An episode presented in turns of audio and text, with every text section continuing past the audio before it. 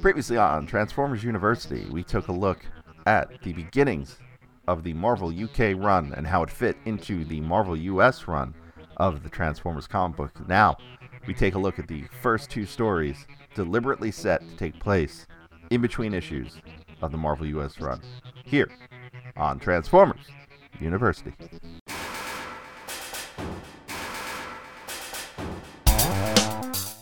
Hello, my friend, and welcome to Transformers University. I am your host, Anthony Brucali, owner, operator, madman behind TFU.info, and of course, this podcast, Transformers University. Today, we are getting back to some comic book action from across the pond, as they say over here, uh, to Marvel UK, and this is going to be uh, just a few issues uh, that fit in between the Marvel US run. Now, before I jump into that stuff, first off, uh, if you had a chance to go catch the video for the uh, previous episode, uh, the Meet the Cast of Season 2, Part 1 episode, uh, swing on by to our YouTube page if you haven't checked it out, youtube.com slash tfuinfo. Uh, be sure to like and subscribe when you're there. Uh, that episode took a lot longer than I had wanted to, but to get it right and to put it together the way I wanted to. Uh, did need a little extra time, a little extra love, so I appreciate your patience in waiting on the next episode. Fortunately, this is going to be a fairly quick episode, and hopefully that will help keep us on track to being on time. And before we get into the comics, I just want to give a shout out to our newest enrolled student in the TFU.info Transformers University Patreon, and that is Lucas Garrett. Lucas, thank you for joining up. He signed up at our senior level, and uh, he is in for a whole bunch of fun exclusive things like exclusive videos and podcasts and access to uh, some of the polls that I've been putting out there to help decide what goes into the show and into TFU News and Views, our other podcast, as well as the YouTube channel. If you'd like to sign up over at Patreon, it's patreon.com slash TFUinfo. Uh, and you can sign up for as little as a dollar a month. At the very least, a dollar will get you this episode a whole day ahead of the rest of the world. Now, on to Marvel UK number 29. We will be covering issues 29 through 32. That is four issues of the comic. Uh, it's about two regular uh, American comic books. And the first story we'll be covering is, one that spans from 29 into 30, uh, and it's called Decepticon Dam Busters. And both issues written by Simon Furman, art by John Stokes. And from what I found out on the internet about Mr. Stokes, uh, longtime Marvel UK artist, worked on uh, Black Knight and 2000 AD, and you can catch him on Twitter at John Stokes Art. That's J O H N S T O K E S A R T. Uh, if you want to reach out to Mr. Stokes on Twitter. Colors by the late Steve Whitaker. And from what I could find about Mr. Whitaker, he passed away of a stroke in 2008. Uh, was very much known for being a perfectionist, so much so that Neil Gaiman, uh, famed comic book author and famed author, said he would have been the colorist on Gaiman's acclaimed book Sandman had he turned in his sample pages, which he held on to because he felt they weren't quite ready. So that is uh, the late Steve Whitaker in a nutshell. Letters by Richard Starkings, and the editor on this issue uh, is Ian Rimmer, and uh, Ian Rimmer will be uh, the editor for little while here on the Marvel UK side of the Transformers comics. And uh, most importantly about Mr. Rimmer is that he is the man who hired Geoff Senior And Geoff Senior, for longtime Transformers fans, uh, is one of the more well respected artists that came out of the Transformers series in the 80s. So, issue 29 is a lot of firsts for the Marvel UK run is the first all color issue of Marvel UK's Transformers. It is also the first one to pick up directly where the US book left off and tells uh, a story that takes place deliberately in between uh, the US issues. So between the last one we covered on this show, issue 8, and the one we'll cover in a future episode, issue 9, all four of these books do take place. Uh, also, just to note, uh, cover art on these two issues. Issue 29 by uh, John Ridgway and issue 30 by Mike Collins, and we spoke about both of those artists in previous episodes. Now, this story, as I mentioned, picks up where the Marvel book left off, and it picks up with Ratchet and the Dinobots making their way back to the Ark. And along the way, the Dinobots inadvertently scare a human outside of a truck stop bar kind of place. And Ratchet has to explain to the Dinobots why humans are scared of them and how come they're unable or unwilling to tell the difference between Autobots and Decepticons. And so this sets the stage for a flashback as told by Ratchet. And so the story Ratchet tells is actually taken from the cartoon and is basically a comic book adapted version of More Than Meets the Eye Part 2, where Optimus and Megatron fight above the dam. And being that this is the comic, it has to be told without Spike being involved. Uh, but it, it tells the story of the Decepticons attacking Sherman Dam. Uh, interesting of note in here is Megatron colored once again with a gold chest as per his box art. And Rumble, the red one, causes the dam to overflow, which is a little bit different than the blue one, causing it in the cartoon. And the story goes the Autobots try to stop the Decepticons. Megatron and Optimus fight above the dam. Uh, some of the lines they even speak in this scene are taken directly from the cartoon. Uh, they break out their energy weapons Megatron with his mace, and Optimus Prime with his axe. And uh, Hound fights Rumble, uh, pretty much loses and falls into the water. And then Prime falls as well, being distracted by Hound. And that is the end of issue one. On to issue two, where the Autobots now have to deal with the dam exploding and saving the human people in the general vicinity of the dam. Uh, interesting art note here Ironhide, drawn in robot mode, is actually his toy version and not the cartoon body. So uh, his windshield is his face as opposed to being his chest. Uh, Bumblebee is drawn two different ways in some of these scenes. There's one where he's drawn with a visor over his eyes. In the very next panel, he gets caught up in the water and uh, he is drawn without his visor. Uh, it's the very next panel, really, and as he's sort of being washed away. Um, the Autobots find a way to try to stop the flood by shooting down some rocks. They're really good at shooting rocks uh, in the history of the series. And among those Autobots is Inferno, who is yet to be introduced in either the comic or the cartoon at this point in the game. But uh, Inferno is shown for one panel from behind in almost silhouette but that is certainly his first appearance. And also interesting to note that the name of the dam changes from issue one, where it's called Sherman Dam, like in the cartoon, to the second part having it called Boulder Dam. Um, then we jump to pretty much beat for beat the scene in More Than Meets the Eye Part 2, where Ironhide and Bumblebee uh, cut some trenches into the ground uh, by having Bumblebee ride Ironhide and fire his weapon into the ground to create uh, trenches for the water to flow into. Uh, but the ending here is a bit different. So, in the cartoon, we hear this. Hey, hey, thanks, neighbors! But in this comic, the humans are not very happy with the Autobots. While the Autobots think they've saved the day, the humans are like, uh, yeah, what about all this water? And so much so that it even angers Mirage in this story, and and he needs to be pulled away from the humans. Um, and this is where Ratchet's story and the rest of the comic then goes ahead to tee up Josie Beller and GB Blackrock and their plans for the future of the Transformers. And then we see Swoop uh, the Dinobot flying back to the Ark and getting there first. And he gets there first and is attacked by Guardian, who he left off the last time in uh, Marvel UK. Uh, and he loses. He gets defeated by Guardian just as Ratchet and Dinobots show up. And that's where this story ends, taking us to the next one. And one last thing before we move on to issue 31.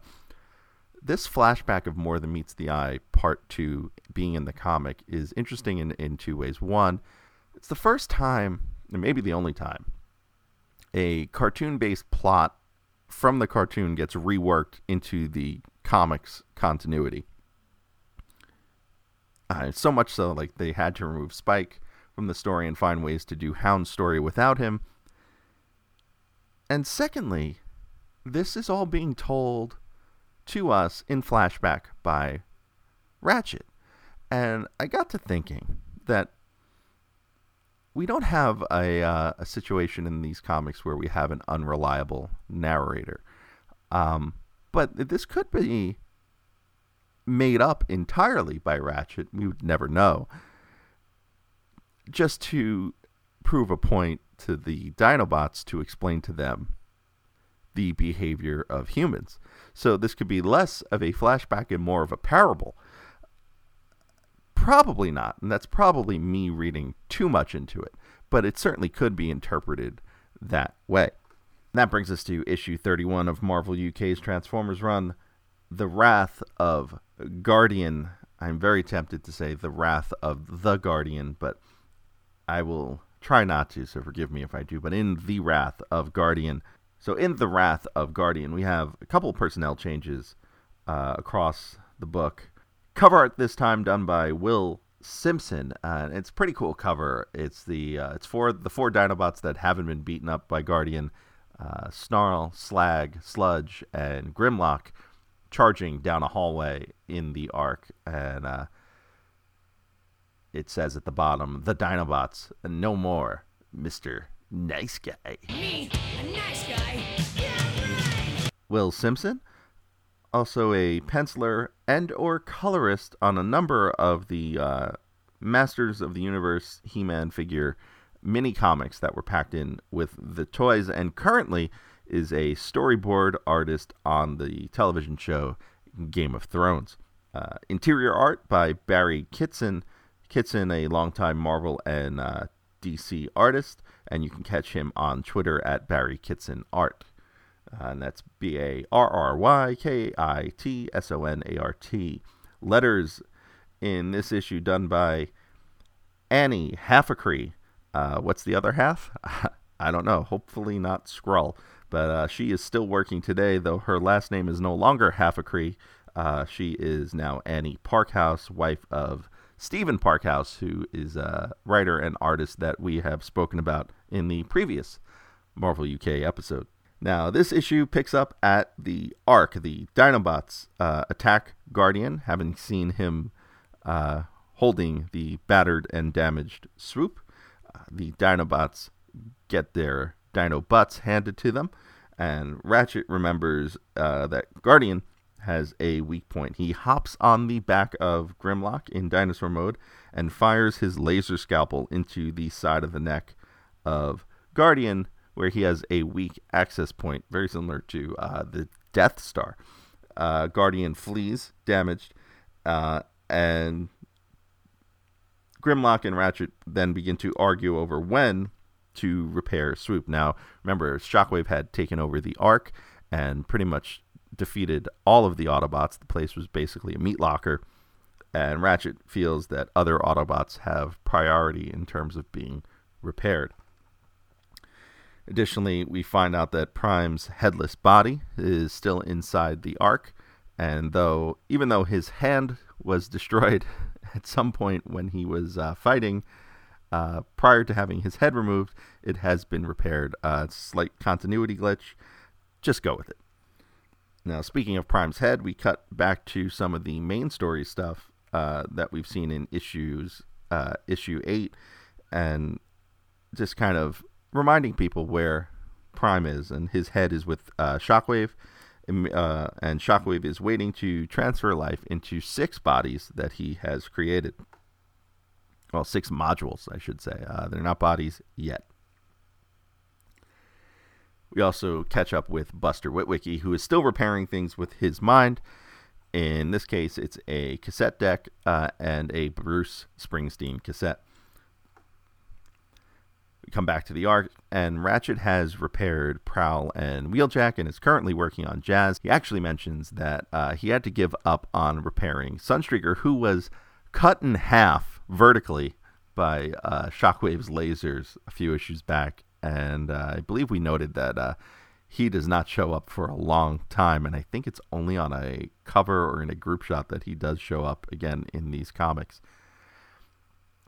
Meanwhile, the Dinobots continue to hunt for Guardian. They trick him by limping down a hallway, uh, then turn, and Grimlock and Snarl attack with their Energo swords, or is it Energo swords? or Energo swords? Someone hit, uh, hit me up on the comments wherever you're listening to this and tell me which one you say because I, for the life of me, do not know how to say that. After that attack, Slag and Sludge fire on Guardian, and the Dinobots take him down. In the meantime, Prowl and Wheeljack realize that Guardian is filled with explosives and is a bomb, and it could blow up the entire Ark. And that is our cliffhanger for this issue. And that takes us to the final issue we're going to talk about today, issue 32 of Marvel UK from the Wrath of Guardian. This time we go to The Wrath of Grimlock. Cover once again by Will Simpson and written again by Simon Furman. I don't think I mentioned that earlier. Art this time around partially Barry Kitson, the other part Mark Farmer. Mark Farmer, I'm ready. Guardian is gonna bomb a town.